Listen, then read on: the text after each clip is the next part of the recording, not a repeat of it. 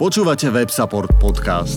Každý týždeň sa rozprávame s tvorcami z oblasti IT, marketingu, HR a internetovej reklamy. Sledujte nás na Spotify, iTunes a Soundcloude. Ak sa chcete zúčastniť naživo ďalšieho rozhovoru, sledujte nás na Facebooku. Pekný podvečer a vítam vás vo WebSupporte.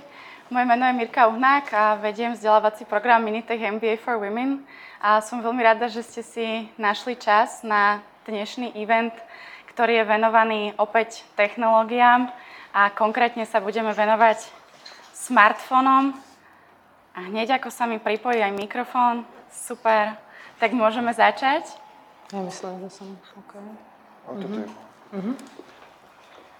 Ja veľmi pekne medzi nami vítam Maťku Královú, skúsenú manažerku z oblasti informačných technológií a telekomunikačného sektora. Maťka, vítaj, vítaj vo WebSupporte. Ahojte, dobrý deň. A ja by som pre tých z vás, ktorí Maťku nepoznajú, povedala také úvodné informácie, že Maťka je naozaj e, veľmi skúsená manažerka, má za sebou e, roky praxe e, s firiem ako... Počkej, ale vypneme to, lebo to je... Nejde to dobre. Ospravedlňujem sa. S firiem ako Telekom, Sajik, Orange alebo KPMG. A Maťka, a ty si prvýkrát u nás na tomto evente. Celý ten formát je nazvaný Nie som technický typ. A je to práve preto, že sa veľmi často stretávame s týmto výrokom a ľudia sa zvyknú označovať za netechnické typy a my by sme im veľmi radi ukázali takú cestu k technológiám a ukázali im, že naozaj tie informačné technológie im ponúkajú veľmi zaujímavé možnosti, či už kariérne, alebo aj možnosti na zlepšenie a zefektívnenie osobného života. Dám aj tebe na úvod takú otázku, že či sa aj ty stretávaš s týmto výrokom, že nie som technický typ? No asi záleží aj na tom, že čo to znamená technický typ, lebo je pravda, že ja som taký akože typický väčšinový užívateľ čohokoľvek, od e, vybavenia domácností e, po technológie, tablety a telefóny, čiže skôr seba charakterizujem ako užívateľa, nie ako technika. A je fakt, že napríklad e, veľa vecí si vyberiem aj technologických podľa farby a nie úplne ako podľa toho, čo dokážu vždy. Uh-huh. A možno také nejaké, taká tvoja skúsenosť s tým, že ľudia v tvojom okolí o sebe hovoria, že nie sú technické typy, alebo možno uh, ženy to viacej o sebe hovoria. S týmto sa stretávaš? Uh, myslím, že v poslednej dobe už ani nie. Uh, skôr by som povedala, že to bolo viacej asi tak v minulosti. A myslím si, že teraz aj tie technológie sú čím ďalej tým viac sa dajú ľahšie používať, že sú o mnoho používateľsky príjemnejšie, ako tomu bolo, ja neviem, 10 rokov dozadu. Mhm. Dobre, takže smeruje to k lepšiemu a samozrejme možno vidieť, že tie technológie sa stávajú súčasťou nášho života a už sa ich tak nestránime a nebojíme sa a už sa neoznačujeme až tak často za tie netechnické ne, typy. Myslím si, že takou výzvou sú určite naše deti, teda ja mám dve deti, 9 a 15 a tí sú úplne akože technologicky lumení niekedy oproti mne. Jasné. Dobre, super. Ja by som niekde začala ešte uh, tvojim štúdiom alebo tvojimi prvými pracovnými skúsenosťami. Uh, povedz nám, že čo si vyštudovala a či ťa to vždycky tiahlo k tým technológiám. Uh-huh. No tak ja som končila vysokú školu na konci 90. rokov, čo teda to bol taký ako záver mečiarizmu, by som to tak nazvala. A vlastne na gymnáziu som študovala ešte vtedy v programovacej triede keď som bola minulý rok e, na prednáške na svojom domácom gymnáziu, tak mi povedali, že vlastne už programovacia trieda ani neexistuje, lebo to je ako keby štandardom výuky a že skôr sú teraz ako keby zameraní viac e, na jazyky, možno na prírodné vedy a matematiku, takže programovanie neexistuje. A vyštudovala som ekonómiu a vlastne taká moja prvá práca počas školy bola v holandskej obchodnej komore, kde sme sa snažili v tej dobe dávať dokopy e, slovenské a holandské firmy. No a vlastne po skončení vysokej školy som tam ešte chvíľku zostala, ale už som sa troška tam aj nudila. Tak som sa prihlásila na takú pozíciu, že produktový manažer v Globtel AS, to bol rok 1999, čo teda som úplne nemala jasnú predstavu, že čo to znamená produktový manažér. Takže keď som prišla na pohovor, tak mi povedali, že budem sa starať o predplatenú kartu Prima. a že tu máme takého francúzského kolegu, ktorý o týždeň odchádza a že on mi všetko vysvetlí a že bude to v pohode. Vysvetlí Takže, po francúzsky? Vysvetlí po anglicky mm-hmm. a trošku sme sa aj po francúzsky rozprávali, ale on akože síce veľmi špecifickou angličtinou, ale rozprával po anglicky, takže mi robil takého sprievodcu asi týždeň. No. Takže to Čiže bolo taká také... prvá dlhodobá pracovná skúsenosť po ukončení školy bola v Globteli a strávila si dnes už teda v Orange 13 rokov. Uh-huh. To je naozaj že veľmi slušná doba, možno na dnešnú dobu až troška nezvyčajná. A povedz, že čím všetkým ste si prechádzali, lebo naozaj v tom 99. boli tie technológie ešte niekde úplne inde.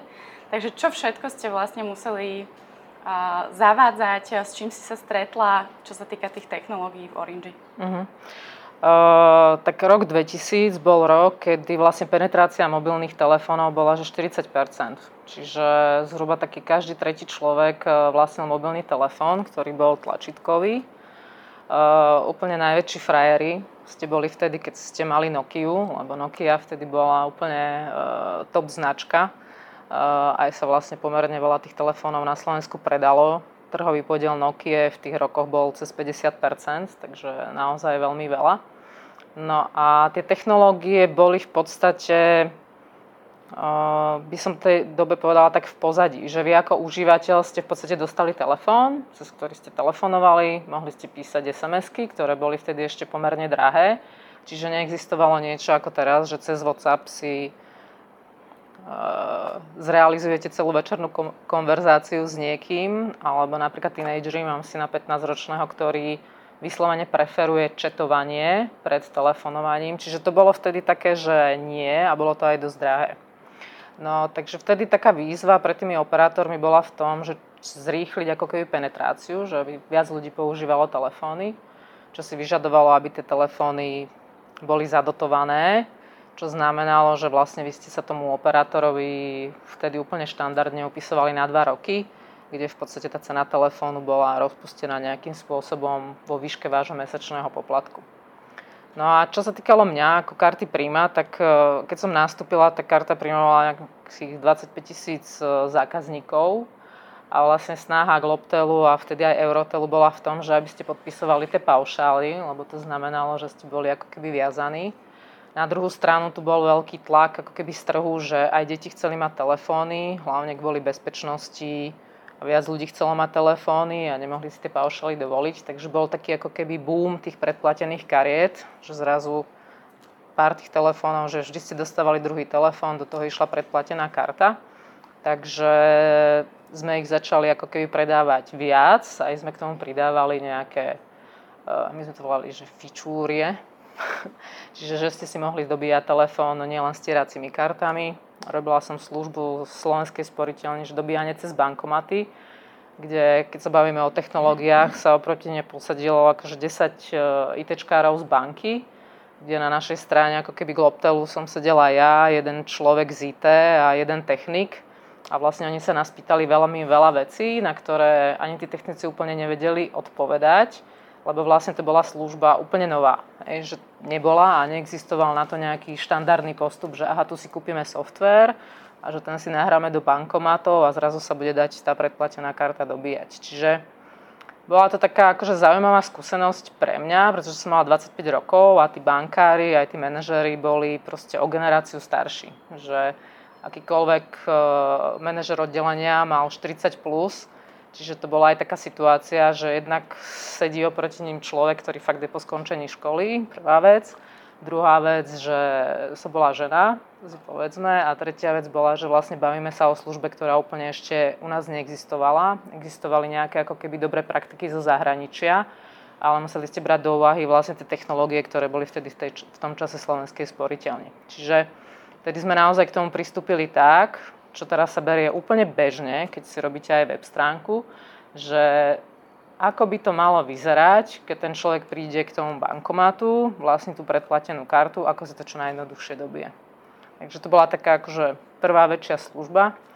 No a keď sa pýtaš, že prečo som zostala vlastne 13 rokov v Orange, že podľa mňa bola to taká klasická cesta, že začínate ako junior, Začínala som na marketingu ako produktový manažér a vlastne po nejakých 7 rokoch som tomu marketingu šéfovala, čiže som si prešla od nejakého šéfa produktov, potom e, šéf segmentového marketingu, kde sme robili tie paušaly aj pre tých B2B zákazníkov, aj pre B2C zákazníkov a vlastne potom začali prichádzať televízne služby, takže optika, Fiber, veľký taký boom v roku 2007, ktorý bol zaujímavý aj z toho pohľadu, že ak teraz platíte za internet, neviem, 20-25 eur fixný, možno aj s televíziou, možno 29, tak vtedy sa povedalo, že je optika, že to bude úplne technologický prelom, lebo ten internet bude super rýchly, hoci aj tie počítače vtedy ešte na to neboli úplne pripravené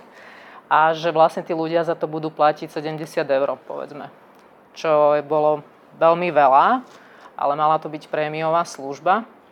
A vlastne do toho prišlo v to, že zrazu UPC, neviem, koľko z vás máte možno doma internet od UPC, okrem televízie začali ponúkať internet, že za 19 eur v tej dobe, alebo za 600 korún slovenských. Že ako je to možné? Že vlastne tá technológia, ktorá mala byť prevratná, ten váš e, kábel priamo do domácnosti, e, zrazu bol, to volá, že disruptovaný, čiže nejakým spôsobom e, prekonaný tým, že už ste tam mali kábel na káblovku a po tom istom kábli vás mohli pripojiť aj na internet, ktorý bol rovnako rýchly ako ten Fibernet, alebo veľmi príbuzne rýchly za o mnoho nižšiu cenu. Uh-huh.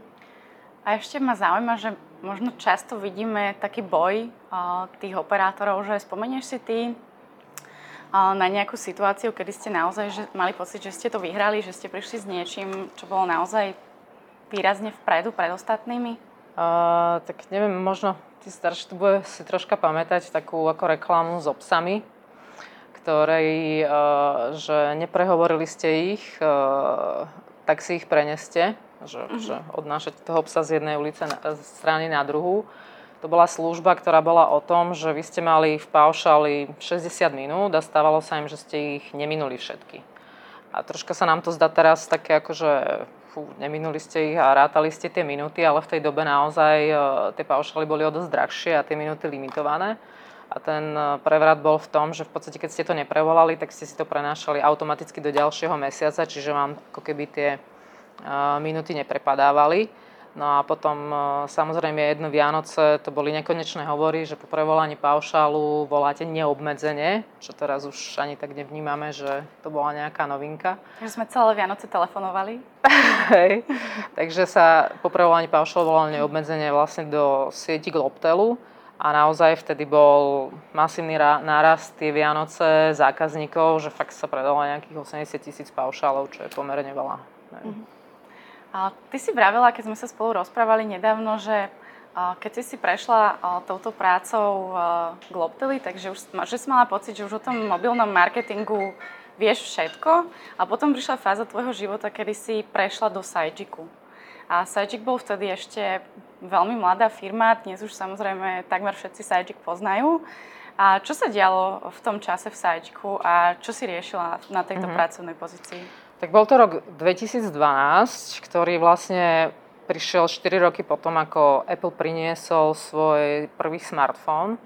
A tu by som sa možno ešte troška zastavila, lebo okrem toho, že v roku 2008 naozaj e, si pamätám, ako sme na námestí SMP otvárali predajňu o 8 večer, aj my, ako Orange, aj vedľa T-Mobile a predávali sme nejakých prvých 500 telefónov, pretože Apple nám viacej nepriradil, čo už samo o sebe bolo novum, že vlastne výrobca telefónov vám povie, aha, tak vy ste Slovensko a pre vás máme na prvý týždeň 3000 telefónov. Že bolo to niečo neuveriteľné aj z toho pohľadu, že dovtedy vlastne sa tí výrobcovia telefónov, či už to bol Samsung alebo Ericsson, predbiehali v tom, aby ste si tých telefónov nakúpili čo najviac, aj ste ich najviac predali tak prišiel nejaký Apple a povedal, že jednak Apple dovtedy telefóny nevyrábal, ale už bol veľmi populárny, hlavne medzi mladými, pretože ho používali ako Walkman a povedal, že dáme vám limitované množstvo telefónov a navyše chceme, aby ste špeciálne pre Apple telefóny vytvorili špeciálny paušál, ktorý už bude obsahovať aj data. Takže to bola úplne taká zaujímavá politika, ktorá si myslím všetkých operátorov prekvapila a troška nimi aj zatriasla a to sme ešte ako keby vtedy netušili, čo príde. Pretože vlastne okrem toho, že Apple priniesol svoj dotykový telefón, čo si už teraz asi ani úplne nevieme predstaviť, že telefóny neboli dotykové a že ste si do nich ne- stiahovali, si môžete stiahovať akékoľvek aplikácie, tak priniesol vlastne trh aplikácií, kde zrazu aj také firmy ako Sajik, eh, alebo aj maličkí developeri, ktorí vtedy sedeli niekde v garáži na Slovensku, v Lotyšsku, v Polsku, mohli vyrobiť aplikáciu, ktorú nahrali do App Store a zrazu tú ich aplikáciu mohol používať niekto na inom konci sveta a dokonca prvé aplikácie, väčšina z nich bola platená, z toho zarábali peniaze. Čiže aj malé firmy, ktoré dovtedy nemali šancu aby ich software v telefóne používal niekto na druhom konci sveta, alebo aby pristúpili k nejakému novému trhu zákazníkov, tak zrazu mali prístup ku koncovému užívateľovi. Zrazu Apple manažoval App Store, ktorý dnes naozaj generuje stovky miliónov dolárov e, každoročne, čiže je to pre nich aj zaujímavý príjem. A napríklad nedávno presiakli, že také problémy, že Netflix veľmi tlačí na App Store, ktorý si berie 30 z ceny mesačného poplatku, ktorý platíte, ak máte Netflix na telefóne, aby tieto poplatky znížil. Takže jednak priniesli nový trh, jednak mohli zavarábať developeri a jednak si predstavte, že vy hoci máte presne taký istý Samsung, už teraz, alebo presne taký istý Apple, ako niekto, kto sedí vedľa vás, tak môžete v ňom mať úplne iné aplikácie, úplne iné služby Takže tie telefóny sú síce vonok rovnaké, ale to, čo sa nachádza vnútri nich a aké aplikácie používate, znamená, že sú úplne rozdielne a že vy môžete byť úplne iný užívateľ ako ten človek vedľa vás. No a toto troška bola taká rana, nielen ako pre operátorov, lebo sme kreslili také krivky, že ako budeme pre telefóny predávať služby a ako nám budú za to užívateľia platiť. Takže to sa nestalo ale bola to vlastne aj taká, by som povedala, rana pre značku Nokia, mm-hmm. lebo v roku 2008, ak ste sa pozerali na rebríček e, piatich najúspešnejších značiek na svete, najhodnotnejšie brandy, tak vlastne Nokia bola, myslím, číslo 3. A v roku 2014 Nokia sa už nevyrobil ani jeden telefón značky Nokia. Čiže vlastne Nokia, ktorá si povedala, že á, my nenastúpime na ten trend dotykových telefónov, pôjdeme si stále svoje, tak vlastne behom 5 rokov značka, ktorá je fakt, že tretia na svete a generuje stovky miliónov e, dolárov, tak zrazu proste zmizne. Hej. Že, že to je niečo, čo sa napríklad aj teraz učí na biznis školách, že, že ako zrujnovať značku do 5 rokov, ktorá bola top 3 Takže, takže bol to podľa mňa veľký počin a v tej dobe možno si to málo kto uvedomil, že naozaj začína éra smartfónová a že vlastne to, čo vtedy mm, dokázali najvýkonnejšie počítače, tak dnes dokáže telefón, ktorý máte vo vrecku. Takže to bola tá veľká zmena, ktorú sme vtedy už v roku 2012 začali pociťovať.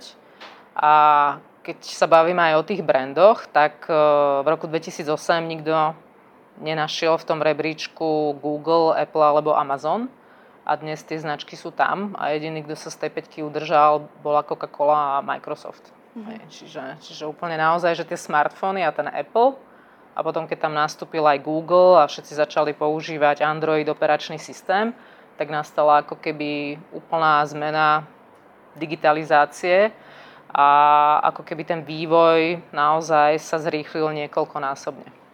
No a v roku 2012 som už bola 12 rokov v tej firme, takže už je taká, by som povedala, že únava materiálu. Tak som si povedala, že tak ako, čo budem robiť e, ďalej, že či budem študovať. Vtedy nebolo Minitech MBA, čiže nemohla som študovať na Slovensku, zase do zahraničia som na dlhšiu dobu nechcela ísť. A práve vtedy hľadali v Sajjiku marketing direktora, pretože Sajik, ktorá ktorý dovtedy mal 25 zamestnancov, zrazom behom jedného roka narastol na 125 ľudí a zistili, že ups, že ale že síce ľudia nám pribudli, ale nejako sa nám nedarí rýchlejšie dávať novú apku na App Store, že skôr naopak, ako keby nám tu vzniká chaos a že potrebujeme to troška zorganizovať. Takže to bol rok 2012 a pre mňa tiež to bola príležitosť, lebo hľadali niekoho, kto už má nejaké skúsenosti.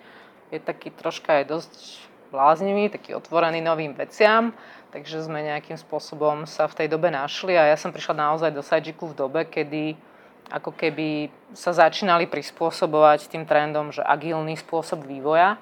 Neviem, či to niektorí robíte v it firmách, ale je to o tom, že, že vlastne vo veľkých firmách tu máte nejakých marketérov, tu máte nejakých ľudí, čo robia na komunikácii, nejakých ľudí z PR, tu máte nejaké it oddelenie, kde sa veľa ľudí ani nedostane, ani tých ľudí nepozná, ani im veľakrát nerozumie tu máte nejaké finančné oddelenie a tu máte nejakých ľudí z oddelenia ľudských zdrojov, ktorí hlavne teda akože robia iba výplaty.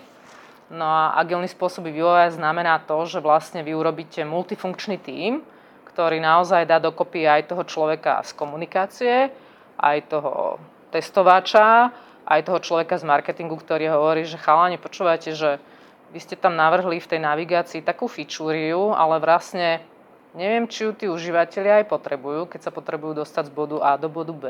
Máte to v treťom podmenu, že to asi nebude úplne dobré. Hej. Čiže vy ich dáte týchto ľudí na jedno miesto a zrazu zistíte, keď použijete nejaké ako keby princípy toho vývoja agilného, že sa vám to darí robiť o mnoho rýchlejšie a že ten výstup, ktorý dostávate, tak je kvalitnejší, užívateľsky príjemnejší, ako bol dovtedy. Takže som prišla práve do Sajčiku v tej dobe, kedy sme vytvárali tie týmy, aj sme tak hovorili, že nepristupujte k tej aplikácii, takže má 35 fičúry, používajú sa 3, tak čo budeme robiť s tými 32, či na nich budeme trvať, alebo ich vyhodíme, alebo čo. Takže bola to taká ako veľmi zaujímavá doba. A vlastne treba povedať, že aj Sajik, ktorý do tej, do tej doby robil hlavne software do strojčekov, ktoré sa používali do nákladných vozidiel, tak zrazu aj vďaka App Storeu a Google Playu, ktoré tvoria aj dnes gro jeho príjmov, tak naozaj vyrástol ako keby v pomerne veľkú firmu, už globálnu a už aj pomerne známu tu na Slovensku. Ty si spomínala treba ten Agile. Um, ako si sa cítila v tej dobe, uh, keď si povedzme, že nemala vyštudované IT a stretávala si sa s týmito pojmami, že či si, to, či si sa učila nejak tak v procese, alebo ste to tam všetko nejako spolu tvorili, alebo si si ešte niečo doštudovávala? Mm. Ako si vnímala tieto naozaj že, uh, technické veci?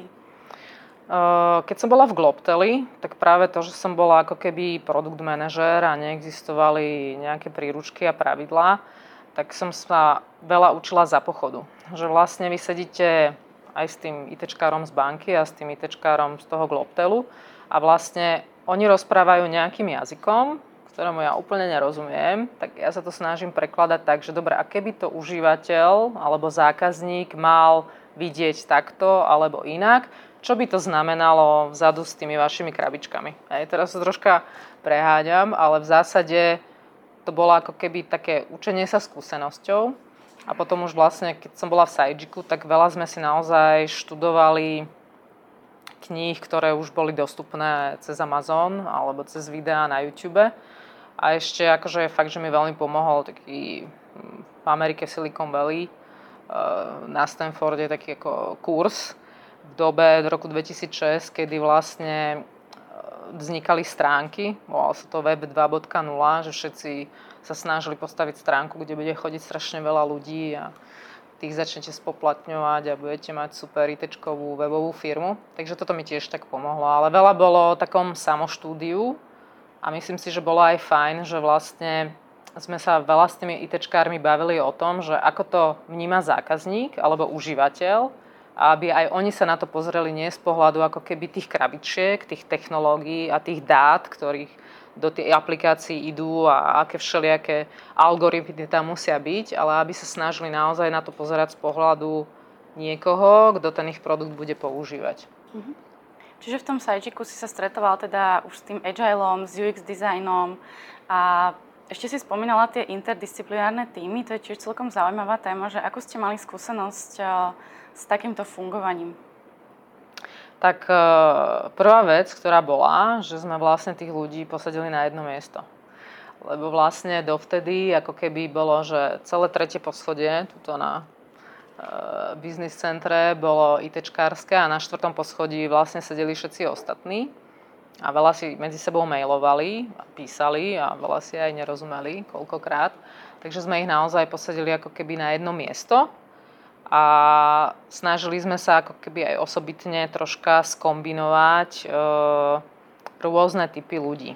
Lebo ono sa stane, že keď máte ako keby troch ITčkárov, ktorí sú veľkí introverti, tak úplne akože to nefunguje, takže aj medzi nimi nájdete osobnostne iné typy. Takže nebolo to úplne len o zručnostiach, ktoré tí ľudia mali, ale snažili sme sa ako keby skombinovať aj osobnosti. No a potom vlastne Agile je o tom, že vy si dáte nejaký plán, treba na najbližšie dva týždne, ako chcete nejakú fičúriu v apke zmeniť a niekedy vám to trvá dva týždne, niekedy vám to trvá dva mesiace, niekedy počas tej cesty musíte zmeniť, koľkokrát ten užívateľ klikne. Čiže sme robili také ako keby trojtyžňové šprinty, kde každý ten tým prezentoval v podstate, čo urobil. Takže bol to taký proces, že nefungovalo to okamžite, ale behom pol roka vlastne ako keby tých 5 tímov na ten nový systém nabehlo a už si tí ľudia aj medzi sebou rozumeli. A vlastne spravili sme aj to, že mali spoločné odmeňovanie, to znamená, či si bol ITčkár, alebo si bol produkt manažer, alebo si bol Scrum Master, tak vlastne aj odmeny záviseli od toho, že aká bude tá práca, výsledok tej práce toho celého týmu. Aj ako sa vám bude ďalej na, na App Store. Takže bola to taká ako keby kombinácia viacerých vecí. Uh-huh. Takže v Sajčiku si strávila 3 roky. Uh-huh. A potom si sa posunula zase ďalej a šla si do Telekomu. Uh-huh. A tam si mala viac na starosti, myslím, že sales alebo taký business development. Uh-huh. A v čom bola obohacujúca táto skúsenosť? Uh, ja si myslím, že jednak uh, som dospela k poznaniu, že vlastne po tom mojom prvom zamestnaní, kde som bola 13 rokov, tak už vlastne nikdy nevydržím veľmi dlho na ďalšom mieste. Hej? Že také dva roky, tri na najvýš. No a vlastne tým, že Mm, bol rok 2015 a zrazu vám ako keby smartfóny, aplikácie, ale aj internet priniesli to, že ľudia začali viacej využívať smartfóny aj na nákup vecí alebo na objednávanie vecí, na to, aby si veľakrát porovnali ceny čohokoľvek na internete a až potom chodili do obchodov. Súčasne mohli dávať ako keby svoje referencie na čokoľvek, čo si kupujete na webe, buď to ohviezdičkujete, na Martinuse, ako ste spokojní, kdekoľvek inde na Amazone, ale môžete aj vyjadriť svoj názor. Či už na sociálnych sieťach, na Facebooku, že niečo tam napíšete, alebo, alebo pri samotnom hodnotení toho výrobku, tak e, vlastne aj veľké firmy ako Telko, ale aj napríklad Nike, začali ako keby potrebovať ľudí, ktorí majú skúsenosť webovú alebo aplikačnú, a súčasne možno troška poznajú to prostredie a mohli by byť tomu nápomocní.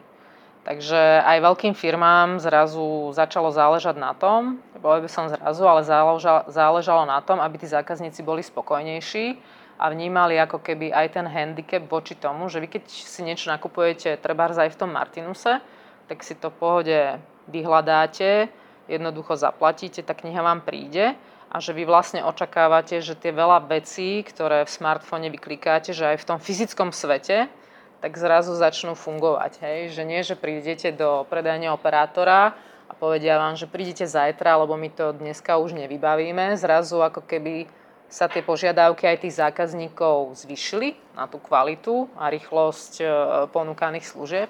A na druhú stranu sa to aj tak stransparentnilo, že podľa mňa teraz už čokoľvek e, poviete na akéhokoľvek poskytovateľa služieb alebo čo vám predáva nejaké produkty, tak vlastne sa to stáva takým sentimentom, ktorý si aj viete nájsť na sociálnych sieťach a naozaj ako keby to bol veľký tlak toho smartfónového digitálneho sveta na zlepšenie aj služieb vo fyzickom svete že, že to už pomaly aj Slovensko SK. Áno, teraz už máme aj niektoré služby si môžeme vybaviť e, na klientskom centre, nemusíme tam ísť fyzicky na Slovensko SK, takže sa to týkalo aj veľkých firiem.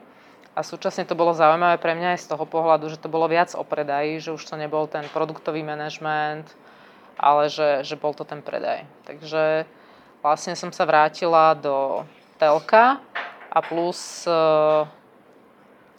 som potom išla do Prahy, kde som viacej začala robiť s takými vecami ako senzory, Internet of Things, čiže že my určite v tejto super miestnosti web supportu máme nejaký merač oxidu uhličitého, ktorý zaznamená, že či tu máme dobrý vzduch alebo zlý a začne sa tu viacej vetrať.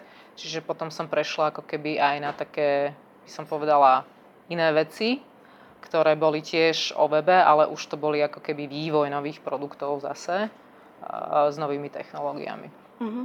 A títo operátori, alebo konkrétne možno Telekom, sa museli teda rýchlejšie prispôsobovať požiadavkám zákazníkom, rýchlejšie reagovať a možno aj predvídať e, nejaké ich potreby. Spomenieš si na nejaké konkrétne služby alebo témy, ktoré ste vtedy v Telekome riešili? To bolo niekde, že 2015 a mhm. viac? Uh-huh. Uh...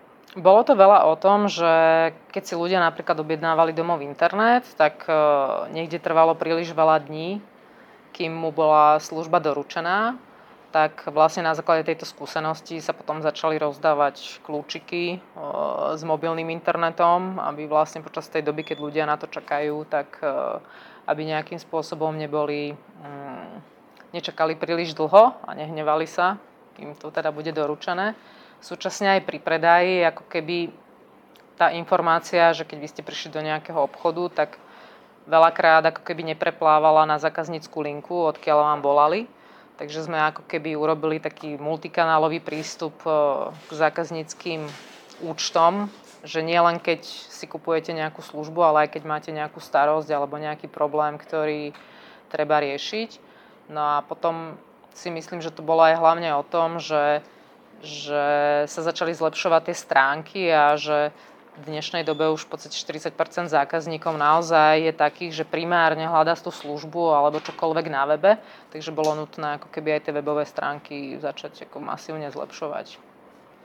A súčasne to bolo zaujímavé aj v tom, že, že vlastne ľudia mm, začali viac využívať e, dátové služby a v podstate bolo treba zlepšovať ako keby viac už pokrytie datami ako vôbec pokrytie hovormi. Takže to bola tiež taká ďalšia výzva aj v zmene služieb, že v podstate vy už teraz nepotrebujete si aktivovať nejaké SMS-ky. Vám stačí ako dobrý dátový paušál, dostatočne veľa dát a vy už potom v podstate si fungujete ako vy chcete, bez toho operátora. A dnes už môžeme vidieť, že veľké firmy spolupracujú alebo vyhľadávajú spolupráce s menšími firmami alebo so startupmi.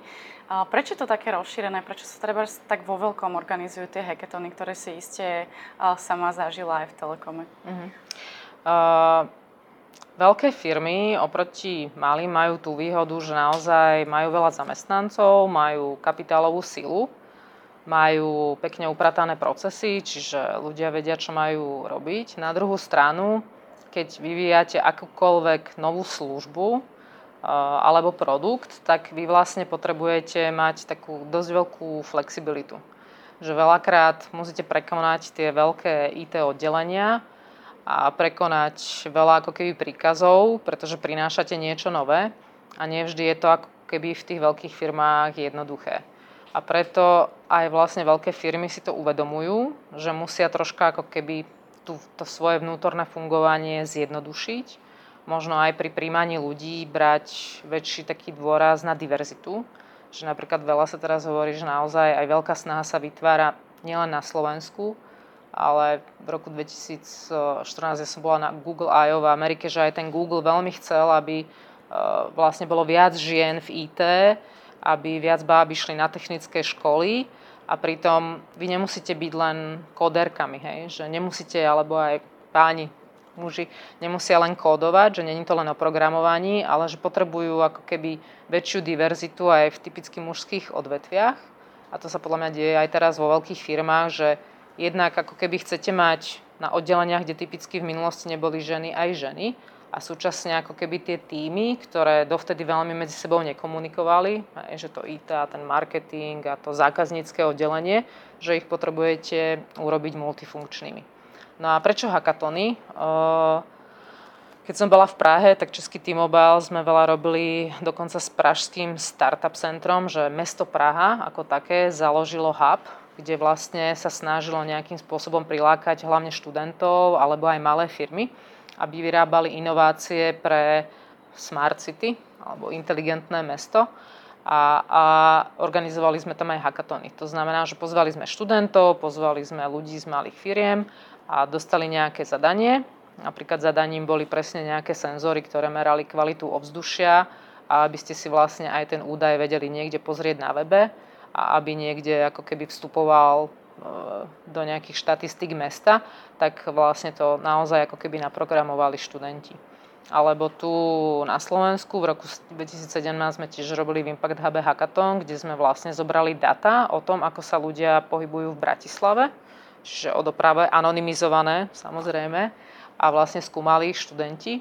A napríklad z toho vzniklo to, že sme zistili, že spojenie medzi hlavnou stanicou a vtedy autobusovou stanicou Nivy, že je tam pomerne veľký pohyb ľudí, ale reálne akože tie spoje tam neboli. Tak potom aj vlastne mesto Bratislava aj na základe toho toto troška zmenila, že vlastne naozaj na to prišli fakt, že študáci, ktorí dva, dve, dva dní poriadne skúmali tie data. Takže to bolo také zaujímavé, že, že vlastne v tej veľkej firme na toto úplne čas nebol. My sme nedali zadanie, že skúmajte, ako sa ľudia hýbu a kde chýbajú dopravné linky, ale vlastne tým, že oni tie data mali k dispozícii, tak na to prišli sami. Mm-hmm. Takže bola z toho taká pekná inovácia v konečnom dôsledku.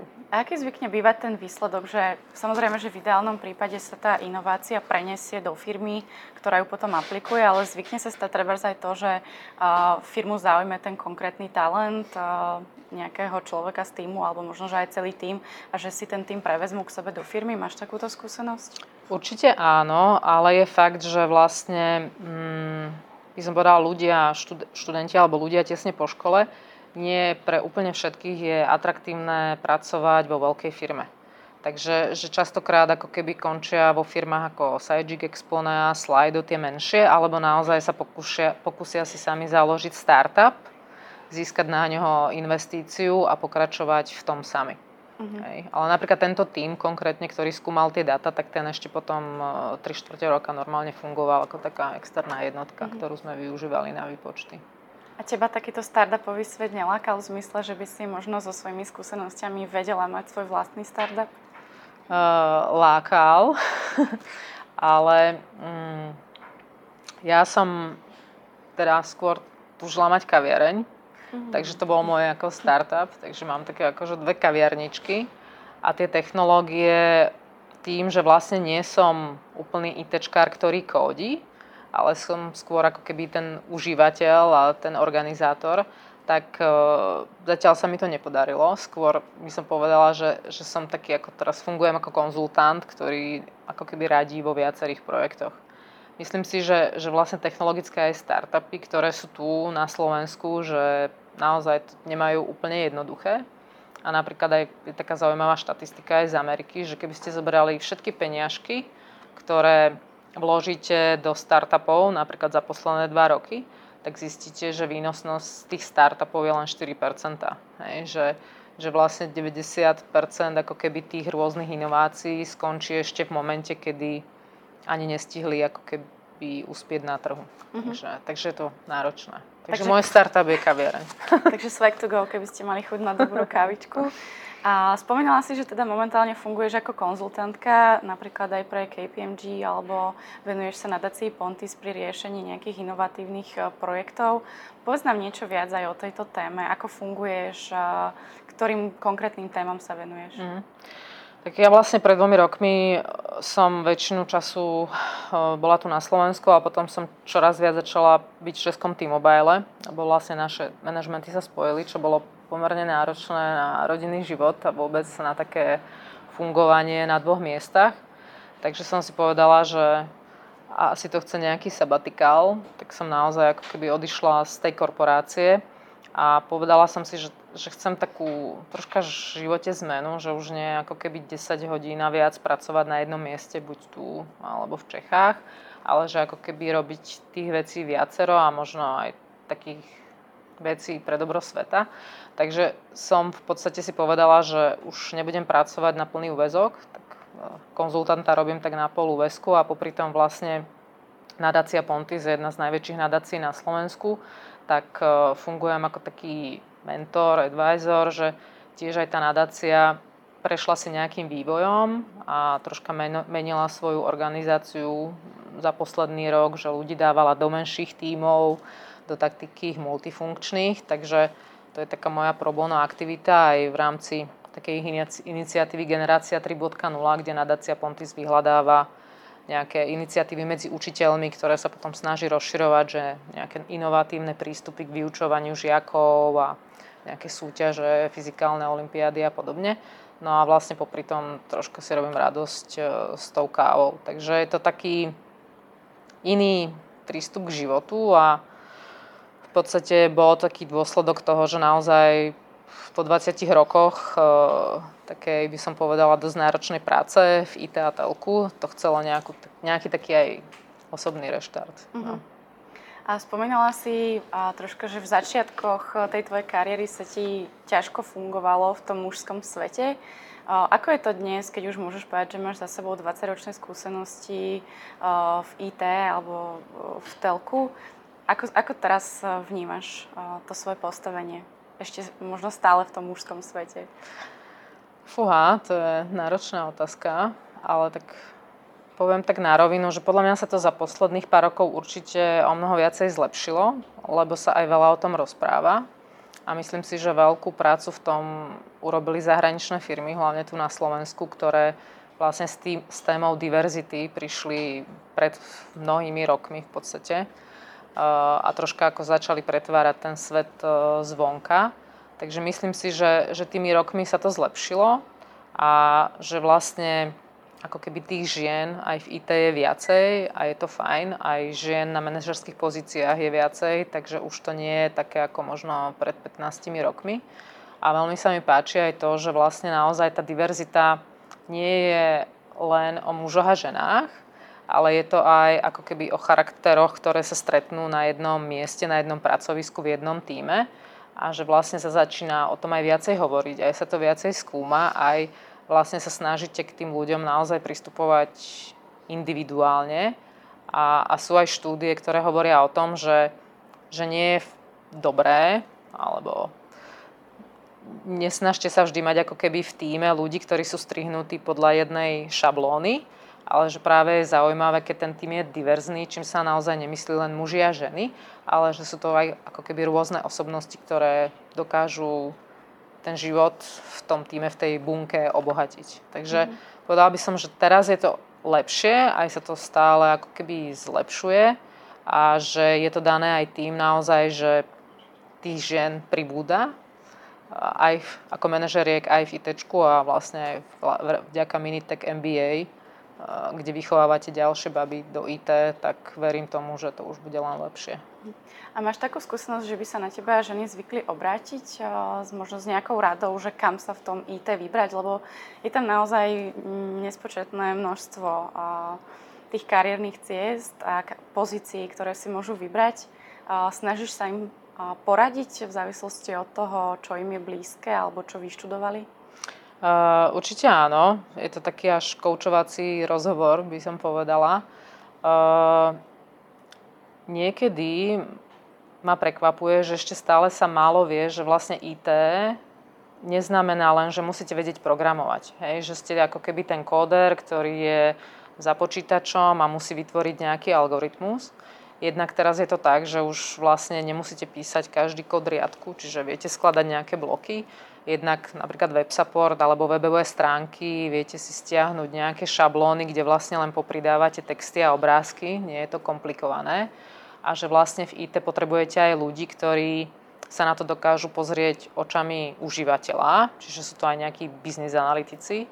Potrebujete tam aj ľudí, ktorí napríklad si ten produkt zoberú a si ho otestujú, čiže znova nemusíte byť kóder, Potrebujete ľudí, ktorí majú aj dobré organizačné schopnosti, lebo napríklad v rámci agilných tímov máte takú funkciu, že Scrum Master, čo není ani kóder, ani produktový manažer, ale jeho naozaj úlohou je skoordinovať a zorganizovať tých ľudí v týme tak, aby ten tým fungoval a akože držal sa toho nejakého vývojového plánu. Čiže mm, snažíme sa robiť aj takú osvetu, aj ja osobne, že naozaj, že ktokoľvek chce ísť aj do IT, či už to muži alebo ženy, neznamená to, že budete musieť vedieť kódovať. Hej, že je tam ako keby veľmi veľa pozícií iných, kde sa uplatníte aj bez toho, aby ste naozaj programovali. Uh-huh.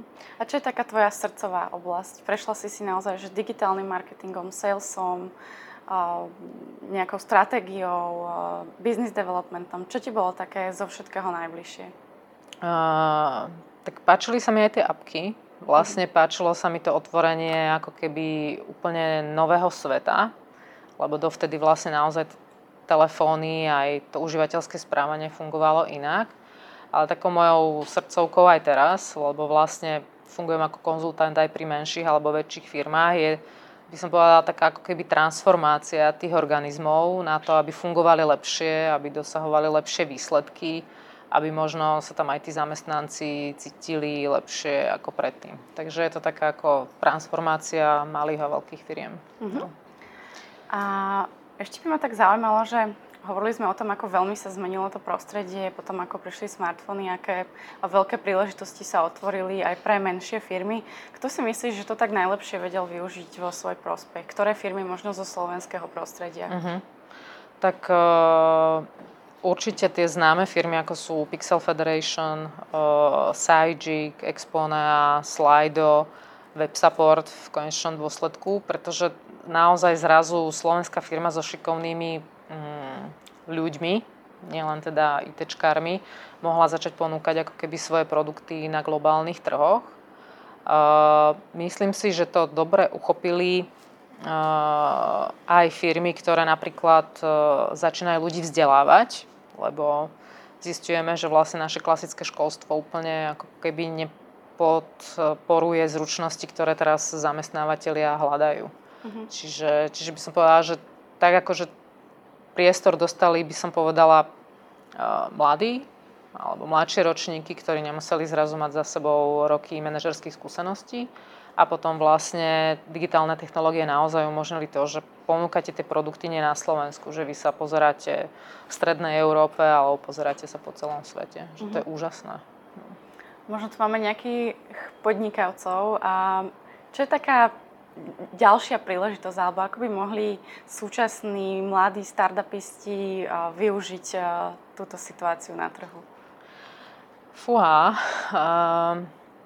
teraz keď vlastne viacej robíme aj s neziskovým sektorom a ako keby mm, technológie vnikajú aj do sociálnych inovácií, tak si myslím, že veľa bude ako keby podporovaných aj nápadov, návrhov, ktoré budú v konečnom dôsledku šetriť našu planetu, e, recyklovať odpad alebo šetriť e, energiami, ktoré sú potrebné pre život ľudí.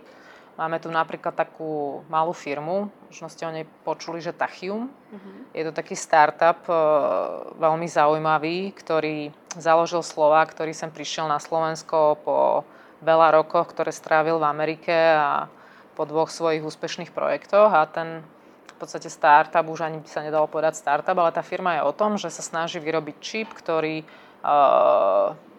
vďaka ktorému budete potrebovať niekoľkonásobne menšie dátové centrá, ktoré budú fungovať s menším objemom energie, napríklad elektrickej, ako doteraz. Alebo mm, budú určite zaujímavé startupy, ktoré sa zaoberajú, napríklad nedávno máme tu také, že včielky, tiež slovenský startup, ktorý bol nedávno v Londýne, kde vlastne chalani prišli s tým, že do včelých úlov umiestnia niekoľko e, senzorov, že napríklad podľa zvuku e, ten senzor vie vyhodnotiť, či včielky sú zdravé alebo chore. Hej? Že ten včelár môže zareagovať. E, senzor dokáže zvážiť úlik, čiže e, nemusí tam chodiť ho včelár kontrolovať a často, ale vie, že už je čas a treba ako keby tie pláty vybrať. A poviete si, že, á, že včely a senzory, ale naozaj tie včely, ak tu nebudú a neulahčíme možno ich pestovanie, tak včely sú naozaj super dôležité na to, aby sme neskončili ako v americkom filme, že budeme pestovať iba kukuricu, ale naozaj, že tu bude raz zeleň a sú veľmi dôležité pri opelovaní. A potom naozaj recyklácia odpadov. Veľa sa teraz o tom hovorí, že v podstate plasty sa nachádzajú vo vode, uh, nachádzajú sa vo vode, ktorú možno pijeme z tohto pohára. Čiže bude treba ako keby to, čo bolo z plastu, vyrábať z iných materiálov, ktorý bude o mnoho ľahšie rozložiteľný ako doteraz. Hej. Čiže, čiže myslím si, že toto je taká tá eko a udržateľnosť planety je taká ako keby ďalšia vlna mhm. rôznych inovácií. Ešte sociálne inovácie, a taká sociálne veľká, inovácie. veľká téma. Hej.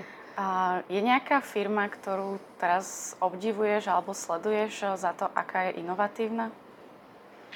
Uh, nemám konkrétnu firmu, sa priznám, ale veľmi si začínam všímať, už teda dlhšiu dobu, že vlastne či tie ako keby bohaté firmy niečo robia aj pre ľudí a pre vzdelávanie a pre taký akože lepší život tej spoločnosti ako celku. Takže vždy, keď ako keby nejaká firma urobí nejaký taký počin, tak sa mi to veľmi páči. Napríklad nedávno na, neviem, ste pozerali Via Bona, existuje firma na východnom Slovensku s odpadmi, ktorá zamestnáva napríklad Rómov a darí sa jej to. Hej, že búra taký ako keby mýtus, že tento typ ľudí je nezamestnateľný. Alebo páči sa mi aj taký slovenský startup Nosené, že v podstate prešívajú šaty že nie je to taký typický second hand, aby vlastne sme šaty nevyhadzovali a znova ako keby neničili tú planétu a navyše napríklad nosené 15% zo svojho, zo svojho zisku venuje na pomoc týraným ženám. Že páčia sa mi ako keby firmy, ktoré nielen prinášajú nejakú inováciu, niečo, čo si kúpite a sú úspešné, alebo generujú veľa peňazí, ale že vlastne prispievajú aj niečím ako keby k prospechu tej spoločnosti. Určite to vie byť aj zaujímavým aspektom toho employer brandingu, že naozaj keď eh, dnešní eh, ľudia si hľadajú prácu, tak pozerajú nielen na ten produkt alebo na službu, ale pozerajú aj, že čo iné okrem eh, toho core biznisu ešte tá firma robí treba pre spoločnosť.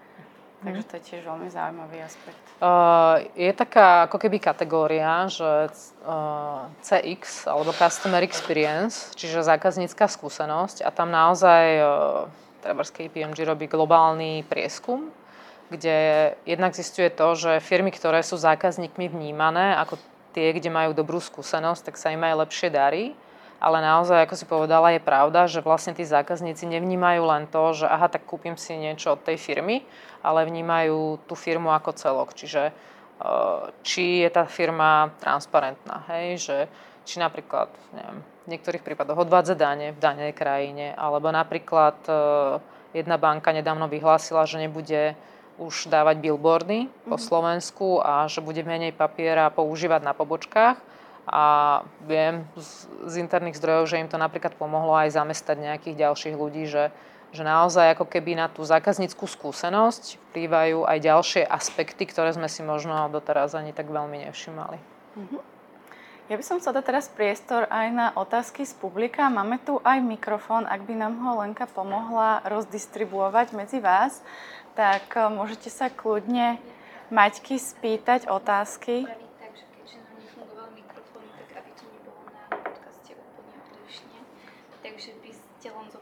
Dobre. Uh-huh. Dobre, okay. tak spravíme to o, tak, že ak máte otázku, tak sa prosím spýtajte a ja ju skúsim nahlas zopakovať, aby počuli aj, tí, počuli aj tí, ktorí tu dneska nie sú a ktorí počúvajú podcast. Takže pokojne pýtajte sa čokoľvek, technológie, inovácie, digitálny marketing, smartfóny, očakávania zákazníkov. Nemáme otázky z publika? Mm. A máme. Ja mám jednu otázku počúvam, tak mi prídeš ako taký dobre organizovaný človek, či máš takú, takú osobnú rutinu alebo návyk, ktorý prispieva k tvojmu úspechu alebo tomu profesionálnemu výkonu. Dobre, ja zopakujem pre tých, čo tu nie sú, že pôsobíš ako zorganizovaný človek, či používaš nejakú rutinu alebo nejaký návyk, ktorý ti k tomu napomáha? Uh, ja si myslím, že ako keby tá zorganizovanosť sa mi dosť zlepšila, odkedy som mama naozaj. Že, Potvrdzujem.